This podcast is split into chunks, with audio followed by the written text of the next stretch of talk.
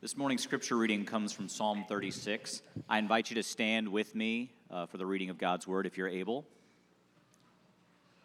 At the conclusion of the reading, I'll say, This is the word of the Lord, and I invite you to respond back with the words, Thanks be to God.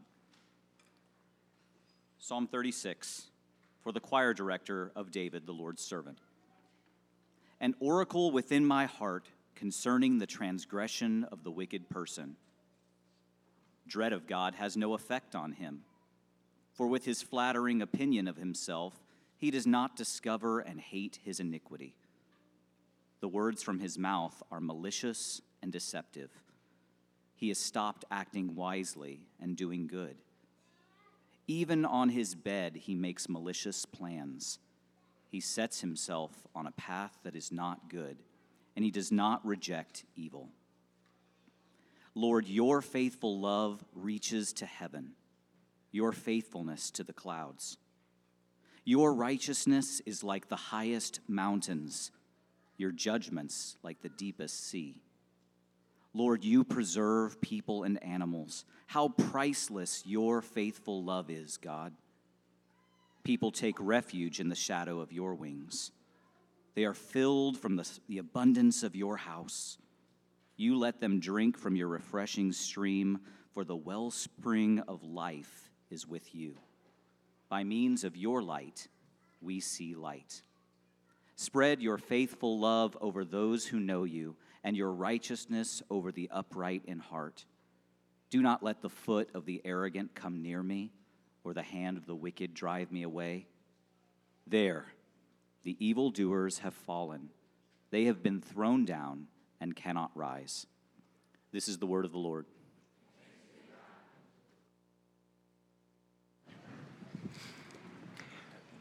Well, good morning, everyone. It is good to see you on uh, this fifth Sunday. Uh, welcome to just an extra joyful uh, service this morning in many ways. Uh, for those of you who are new, my name is Chris, and I serve as the lead pastor here at First City. We are so glad that you're here.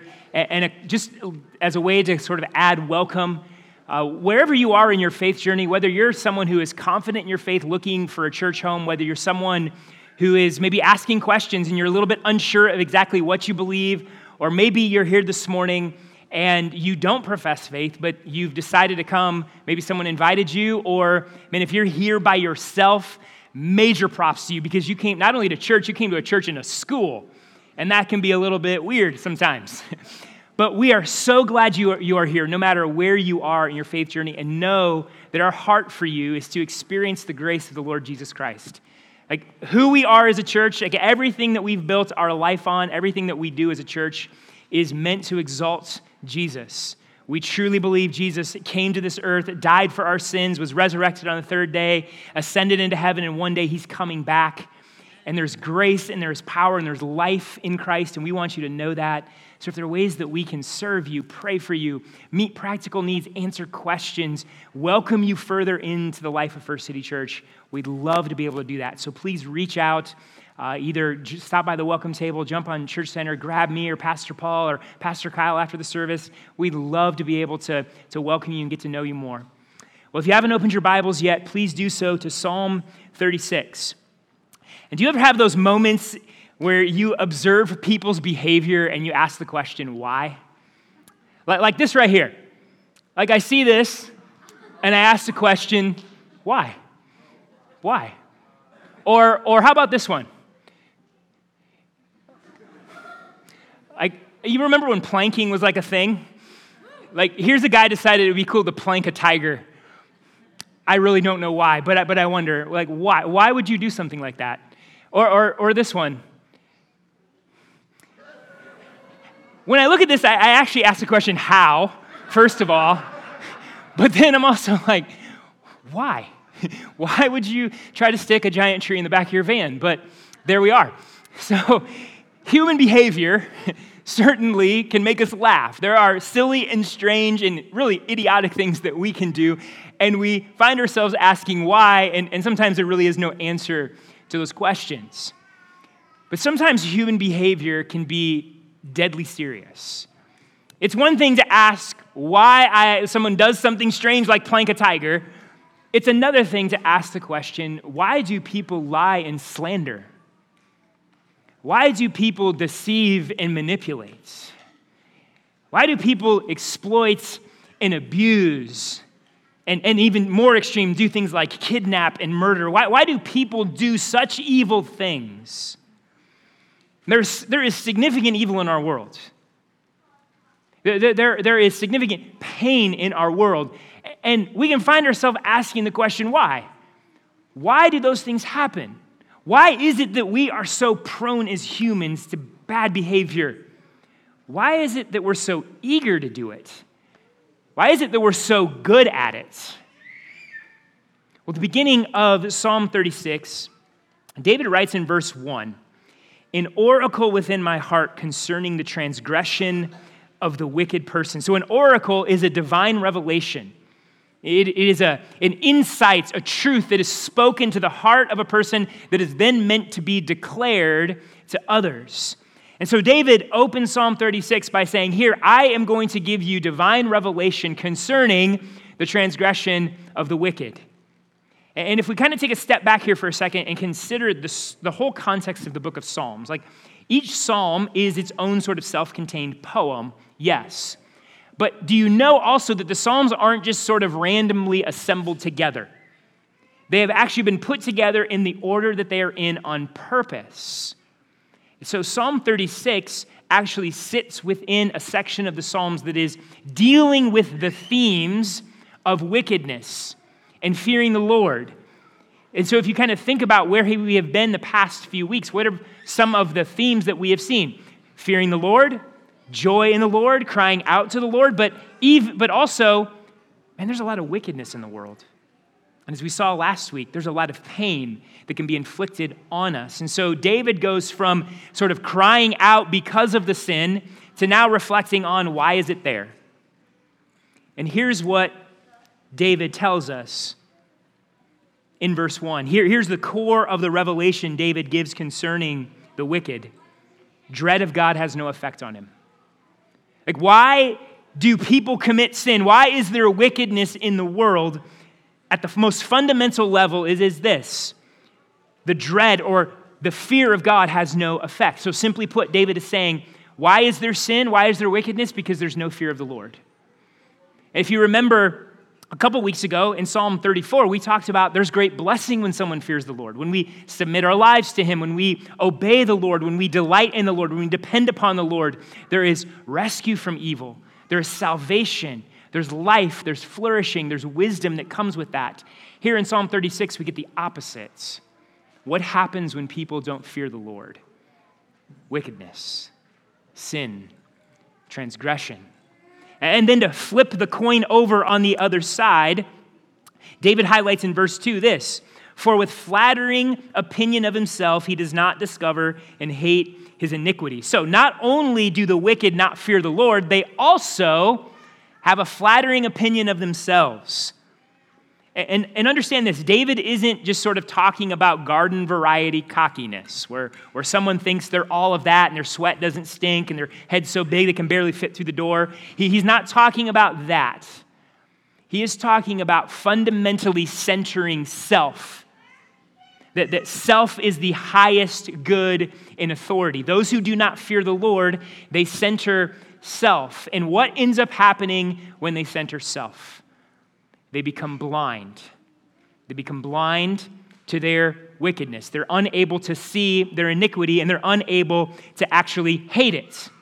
So, so is David talking about just somebody having blind spots? Like, hey, we're all we, all, we all have blind spots about ourselves, and we just need someone to sort of point those things out and we'll be okay. No, the blindness David is talking about here is a willful blindness. Not a blindness of ignorance, but a blindness that is chosen. The person doesn't see their iniquity because they don't want to. They don't hate their sin because they don't want to. And understand this, friends when we don't fear the Lord and we center self, we absolutely have to walk in blindness. Because when we center self as the highest authority and good, if there's any acknowledgement of weakness or sin or failure, it just brings the whole thing come crashing down.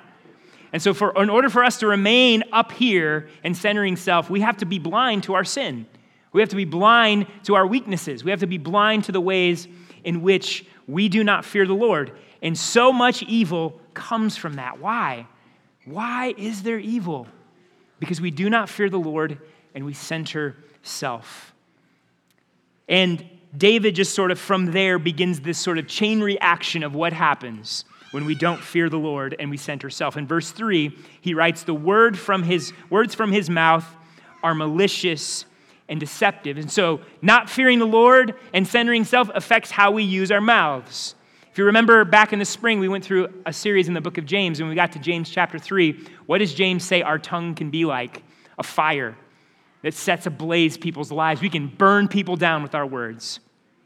Our, our tongues can also be a world of evil full of deadly poison, cutting, condemning, cursing, hurting, harming. Like our tongues can be so malicious. And is this not the culture that we live in? Are we not awash with malicious words? Like, like do we not even celebrate and even platform angry words? And as long as the people I don't like are getting the business end of the malice, let's just throw all the angry words we can. Come on, let's do it. Our world's also awash in deceptive words, right? Like, like we, we laugh about things like fake news, right? We, we laugh about that. But, but do we not assume that we're just being lied to? like, do we not just assume that the media and our government are lying to us? Like, we, we just kind of have this posture of like, we're getting lied to by somebody because our culture is just so full of deceptive words. But it's more than that. It's more than that. How often in the sort of ordinary daily interactions that you and I have do we use speech deceptively? Like, how often do we deceive in our speech in order to manipulate people? How often do we deceive people in our speech so that we can present ourselves better than we are so people see us in a particular light?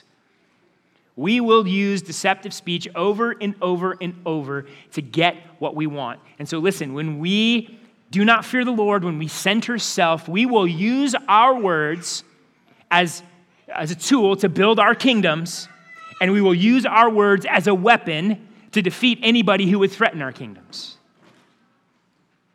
So the person who does not fear the Lord and center self, malicious and deceptive speech. But David goes on.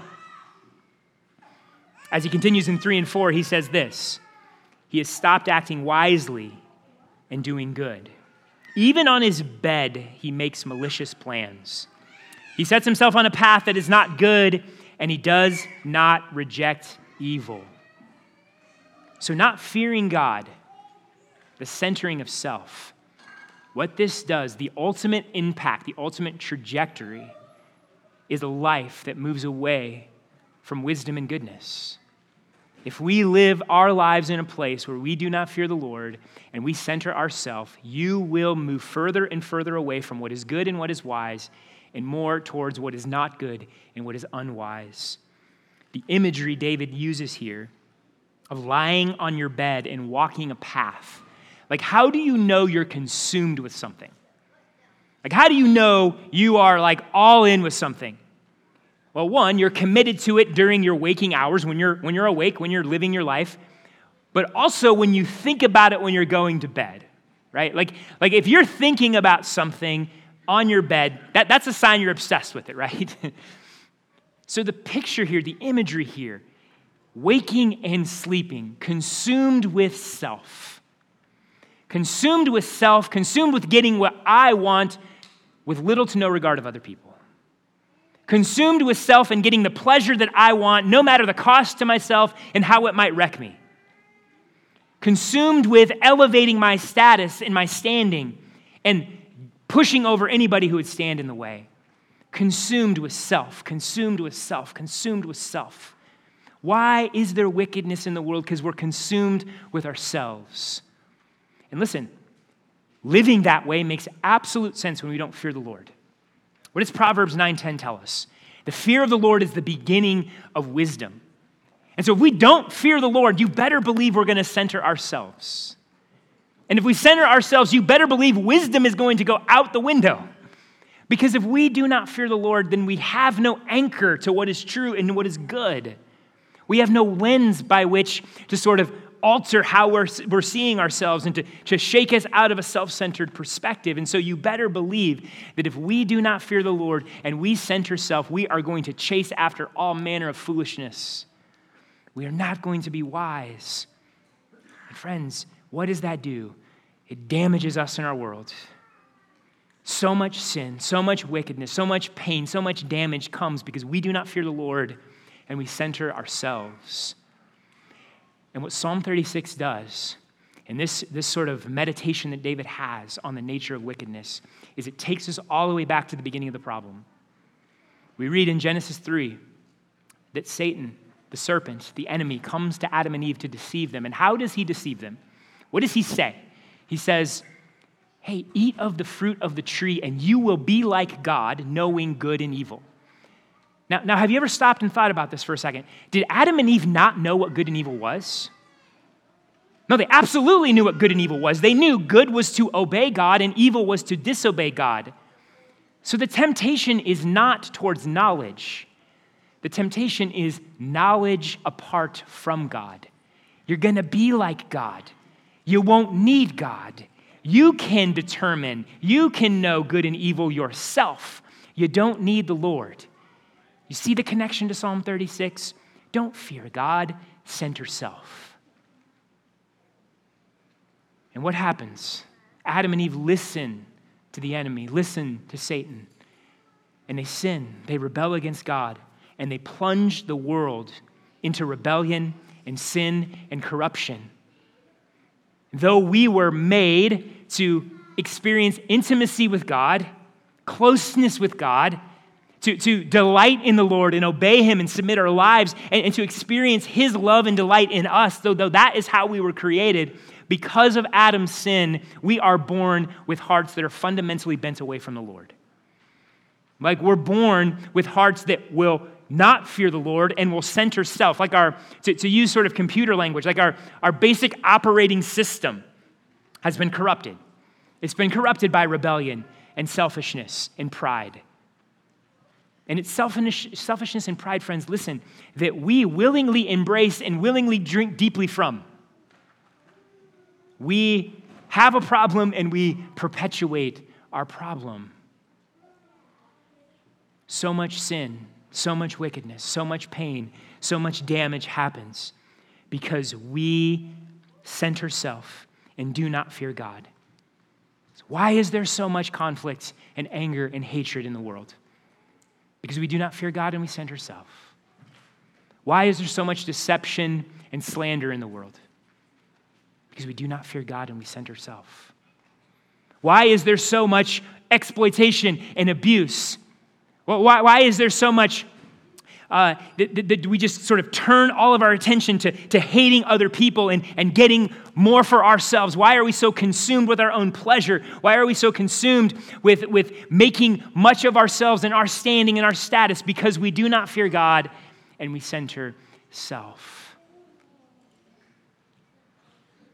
Friends, we need to be honest about the problem. David calls us to be honest about the problem, calls us to take a good, hard look at our own hearts. A good, hard, long look at the problem. And, and, and understand this. Listen, I want, I want to make a, an important caveat here. Yes, at times there are material conditions that cause us to sin. Like we're sinned against sinners. And so sometimes we sin against others because we've been sinned against. We can hurt other people because we ourselves have been hurt. Like we can run to things like alcohol and drugs and sex and pornography and food. We can develop addictions as a way to cope with the ways that we have been hurt. Sometimes we, we have been formed in ignorance and foolishness, and we didn't ask to be formed that way. But it doesn't change the fundamental calculus. Like, why do we sin against people when we've been sinned against? Why do we hurt others when we've been hurt? Well, why do we continue in ignorance and foolishness even when people call us out in it? Because at fundamental level, we do not fear the Lord and we center self. And this goes for the big things and the little things. Like, listen, David isn't just talking about psychopaths and sociopaths who are on the hunt looking to hurt people. Like, he's not just talking about the extreme here. This also happens in the little, average, ordinary, mundane ways, at, at things in our lives. So, this, this past week, uh, one evening, Mindy and I were putting some laundry away, and, and we have been busy. And so Mindy had kind of gotten behind in the laundry. And, and after she, she had uh, done a bunch of laundry, folded it, and kind of put it on my chair, she was just like, hey, trying to get caught up, trying to get caught up, do, working hard to get caught up. And I look at her and I go, yeah, but you didn't do all the laundry I needed.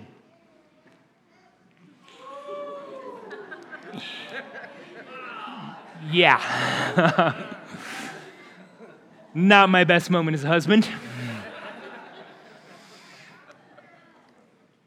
Why did I do that? Because I had centered self. Like those were malicious words. Yeah, not extremely malicious, but they were malicious. They were hurtful. Why did I do that? Because I centered self, because I put my wants and my desires and my perceived needs at the center. And when my wife did not submit to the kingdom of Chris, I sniped at her. Friends, why do we fight with our spouses? Because we do not fear God and we center self. Parents, why do you sin against your kids? Because you center self and do not fear the Lord. Kids, why do you sin against your parents and sin against your brothers and sisters? Because you center self and do not fear God. Well, why is it that we can hide sin from one another, not be honest with each other? because we do not fear the Lord and we center self. Why can we be self righteous with one another? Because we do not fear the Lord and we center self. Why can we be stingy with our time and our resources and our money, not loving and serving and sacrificing for other people? Because we do not fear the Lord and we center self. Whether it be large sins or perceive what we perceive as small sins, at the root, at the heart of it all we do not fear God and we center self. And so let me ask you what does that look like for you? Do you, are you walking in the fear of the Lord and not centering self? Now, if we're honest, we, we, we all are guilty of this. And so there, there's no need to hide here. There's no need to pretend. There's no need to go, no, I'm fine. I'm good. I'm good. No. We, we all do this. So the question is what does this look like for you right now? In your marriage, in what ways are you not fearing the Lord and are you centering self? In your parenting, in your relationships with other people, in what ways your relationship with the world are you not fearing the Lord and centering self? So much sin, so much damage, so much pain comes when we do not fear the Lord and we center self. But as important as this truth is, this isn't where David leaves us. In fact, friends, I haven't even given us the main point of Psalm 36 yet. Because the point of Psalm 36 is not our wickedness.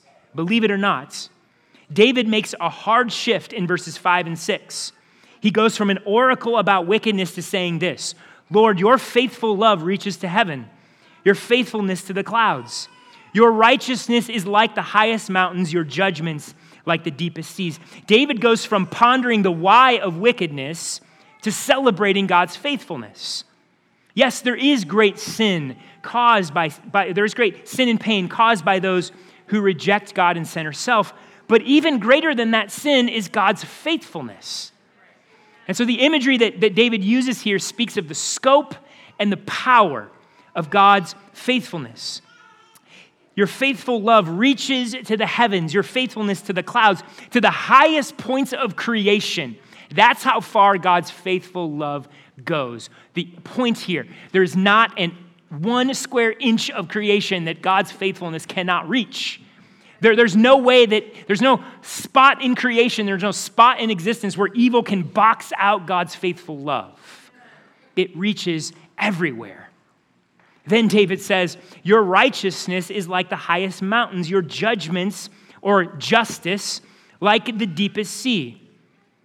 Though there is great sin, evil, and wickedness, God's righteousness stands steady, fixed, and immovable. If you've ever been to the mountains, you know what that experience is like where you're just awestruck by the massive size and beauty and scope of mountains. Like we marvel at them. But we also have to submit to their power. We, we, we, we have to live in relation to the mountains. The mountains don't move for us, we move for them. And yes, we've been able to build roads through them and we've kind of been able to tunnel through them at times, but we've never actually been able to move the mountains. We have to move around them. The same thing with the sea. Like there, there we have dammed rivers and lakes, we have channeled rivers. Like, like there's ways in which that we have been able to manipulate water at times, but what we've never controlled are the seas and the oceans. Like we can go over them, we can go through them, we can go under them, but we are at the mercy of their power. As we saw a few weeks ago, when people do not respect the power of the sea, bad things happen. Powerful. David draws on the imagery of mountains and a sea to show the strength and the power of God's righteousness and justice. Yes, there is evil, but evil is not the most powerful thing. Yes, there is sin and there is wickedness, but what stands immovable is God's justice and righteousness. Listen, there isn't a square inch that evil can hide from the righteousness and justice of God. It goes to the highest peak and the lowest depth. It will not hide, it will not defeat. God's justice, God's righteousness will find evil and it will defeat it. David looks at the faithfulness of God, he looks at the justice and the righteousness of God, and he has hope. Like he just ponders, he just pondered the depth of human depravity. But then he turns and he looks at the faithfulness and the righteousness and justice of God and he celebrates. He sees how much greater. Because the righteousness, the justice, and the faithfulness of God are good news for us, as he writes in verses 7 and 9. How priceless your faithful love is. People take refuge in the shadow of your wings. They are filled from the abundance of your house. You let them drink from your refreshing stream, for the wellspring of life is with you. By means of your light, we see light. God's faithful love is priceless, it's like the greatest treasure. Why? Because God's faithful love, it's a refuge. It's a refuge for people. For those who are beat up and beat down by the sin of others and the wickedness of this world, God's faithful love is a refuge. He offers safety and protection and healing for you. You don't have to live at the mercy of being beat up and worn out by the sin and wickedness of this world. No, you can find peace and comfort and strength in the refuge of God's faithful love. For those weak and worn out, those of you who are feel spiritually and emotionally just sort of dried up and used up, God gives you the abundance of his house. The, the, picture here is like a great household bringing out all their food resources and setting a wonderful feast in front of you so that you can celebrate and be nourished and refreshed. God nourishes you, he strengthens you with his abundance so that your soul can be filled up, so you can experience life. Like water on parched lips, God fills your thirsty soul, like God's abundant resources for you. And those of you that feel lied to and languishing and lost, and when you center self and don't fear God, if you're kind of at the end of your rope with that, God gives you wisdom. By His light, we see light. He gives you wisdom that leads you to life and flourishing. The faithfulness of God, the justice of God, the righteousness of God are good news for us, church, because they're an antidote to the mess we've made. They're an antidote to the brokenness and the, the emptiness that we feel inside the ways that we have run away from the Lord, God's faithfulness comes after us, and in that provides for us. David celebrates the faithfulness and the righteousness of God because God's faithfulness stands greater than our fallenness. And this really is the point of Psalm 36 is that God's faithfulness stands greater than our fallenness. When David ponders the wickedness and the damage that it does, he does not despair, friends. He does not despair. And so, do you ever get tired of it? Like, do you ever get tired of centering self? Like, do you ever get tired and overwhelmed by the damage your sin and the sin of others does? Did you ever come to this point where you're just like, I just wish I could just kind of crawl out of my skin because I'm just so tired of it? Do, do, do you ever just cry out to God, why God? Like, what is going on? Like, I, I, I hate this. And, and listen, I don't mean you just hate the consequences, but you really hate the fact that there's sin that you're battling. Like, at the core of your being, you don't want sin, you want something else. Friends, if that's where you are, then Psalm 36 gives you so much hope. Because when we come to that place, when we come to be overwhelmed and fed up and tired of our sin and the sin of others, what is held out for us? The faithfulness of God. A faithfulness that stands greater than our fallenness. A faithfulness that you and I can experience. A faithfulness that can transform our lives. And listen, as much as David celebrated God's faithfulness, we have all the more reason to celebrate. As much as David had confidence in God's justice and righteousness, we have all the more reason to be confident.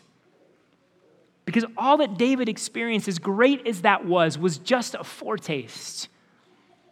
It was a foreshadowing, it was a glimpse of an even greater faithfulness that God was going to display, an even greater display of righteousness and justice through the life and death and resurrection of Christ. Because, friends, here's the good news in Jesus, the mountain of God's righteousness reached its highest peak. In Jesus, the depth of God's judgment reached its furthest. Friends, the wisdom of God was displayed the most brightly and the most beautifully in Christ. Like the fullness of God's faithfulness, the fullness of God's justice and righteousness are there in Jesus. Because here's what we, what we see in, on the cross of Christ God's justice, God's righteousness, God's faithfulness being displayed and all working in lockstep with one another. Because on the cross, God's righteousness was fully displayed because God did not dismiss and did not just sort of ignore sin, but He dealt with it, He judged it. And then God's perfect justice was met because Christ paid our debt, perfectly paid for all of our sin. He took the wrath of God on himself for us. But then we also see the faithfulness of God because in, G, in the, on the cross, Jesus accomplished the work of salvation that God had promised all along. Like, listen, God the Father spared no expense. He gave us His Son so that you and I could be forgiven and redeemed and set free. But there's more. There's more. In the resurrection of Christ, Jesus has defeated sin and evil and death. And raising God from the dead, here's what God declared through Christ righteousness will not be defeated. Righteousness will not be overcome. In fact, the righteous one, Jesus, reigns in power. The righteous one has a kingdom that will not be shaken. It will stand firm and fixed forever. And so, in the, in the resurrection of Christ, friends, we have ultimate hope in this truth that righteousness will stand, that justice will be the thing that, that lasts, that, that evil will be done away with, and that we can have hope for salvation. Because when Christ returns, Psalm 36:12 is going to be fulfilled. David says, There the evildoers have fallen, they have been thrown down and cannot rise. Listen, friends, one day there's going to be no more malice, no more malicious speech, no more deceptive speech. Friends, one day there's going to be no more foolishness, no more centering self, no more damage, no more corruption, no more pain. But what is going to last is righteousness and goodness and justice and truth and wisdom. Those are going to last forever. And so, listen, if you are truly sick of centering self, if you are tired and worn out and overwhelmed by the damage that your sin does and the sin of others, if you are ready for something different, then let me tell you run to Jesus for refuge. Because greater than our fallenness is God's faithfulness. God's faithfulness stands greater than our fallenness. And so when we run to Jesus, there is refuge and there's salvation. And, and, let me tell you, it does not matter where you've been. Like if you're here this morning and you're sitting here, you don't know where I've been, you don't know what I've been through, you don't know what I have done. Right, I don't. But God's faithfulness stands greater than your fallenness.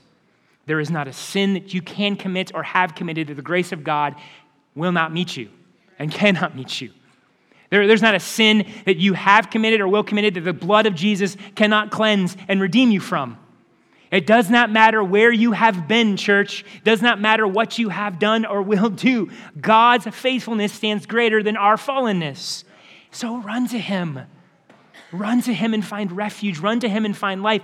Listen, our salvation is not in our performance, it's not through jumping through hoops. It's not trying to get God to like us because we checked all these boxes. No, we simply come to Him where we are because that's how God's grace meets us. It meets us right where we are, in the darkest pits. And He says, all you need to do is humble yourself. Turn from the sin, turn from centering self, turn to me. Put your trust in my faithfulness and my provision. Depend upon my Son and what He has done to save you. And here's the good news, friends. When we run to Christ for refuge, when we run to Christ because we are tired of our sin, we experience forgiveness. We, we experience freedom. We experience new life. Because when we run to Jesus, we experience the abundance of God's house. When we run to Jesus, Jesus Himself, the very bread of life, nourishes our souls and strengthens us. Jesus Christ, who is the very wellspring of life, fills our thirsty souls with the Holy Spirit, and we are refreshed and we can experience joy. We can experience peace. We can experience comfort. We can experience a life where we move away from sin and foolishness, and we can experience wisdom and flourishing. Jesus Christ, the very light of the world, has given us His word. And when we walk in the power of His Word, what happens? We are transformed as people who walk in wisdom and righteousness. There's so much hope for us, church, when we run to the faithfulness of God because greater is God's faithfulness than our fallenness. And so let me encourage you, in light of God's faithfulness to us in Christ, let's turn from our sin. Let's turn from our centering of self and let's fear God and put our full confidence in his faithfulness. Uh, let us be people who cry out for his mercy and grace. Let us cry out as David did in verse 10 Spread your faithful love over those who know you, and your righteousness over the upright in heart. Man, let, it, let the, the cry of our heart, those of us who are just sick of our sin, mean, God, I want more of you. I want more of your faithfulness in my life. I want to experience your faithfulness. I want to experience your power and your provision in my life. I want to live by your strength, your joy, your wisdom, your truth. Let the cry of our heart be that the faithfulness of God be the thing that defines our lives and the lives of this church. And from that church, let us be those who go and take the gospel of Jesus into this world. Like the grace that we've experienced, the faithfulness that we've experienced, the transformation that we've experienced, let's take that into the world so that others would experience it too. This isn't just something that we keep hidden for ourselves or right here at First City. No, we want everyone to experience it. And so let us go into the world and proclaim that greater than our fallenness is God's faithfulness. Let us go into the world and put on display the power of the gospel in our lives as we are those who are honest about sin and honest about our weakness and declare, hey, I need Jesus too. There's no self righteousness here. We, do, we completely depend upon the faithfulness of God. And so let us be those who give ourselves and commit ourselves to the love and righteousness and justice of God and be those who proclaim it.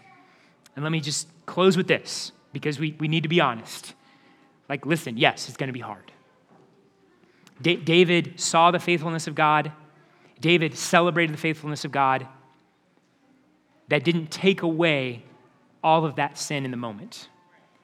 Jesus has not come back yet, but he's coming back. He's coming back.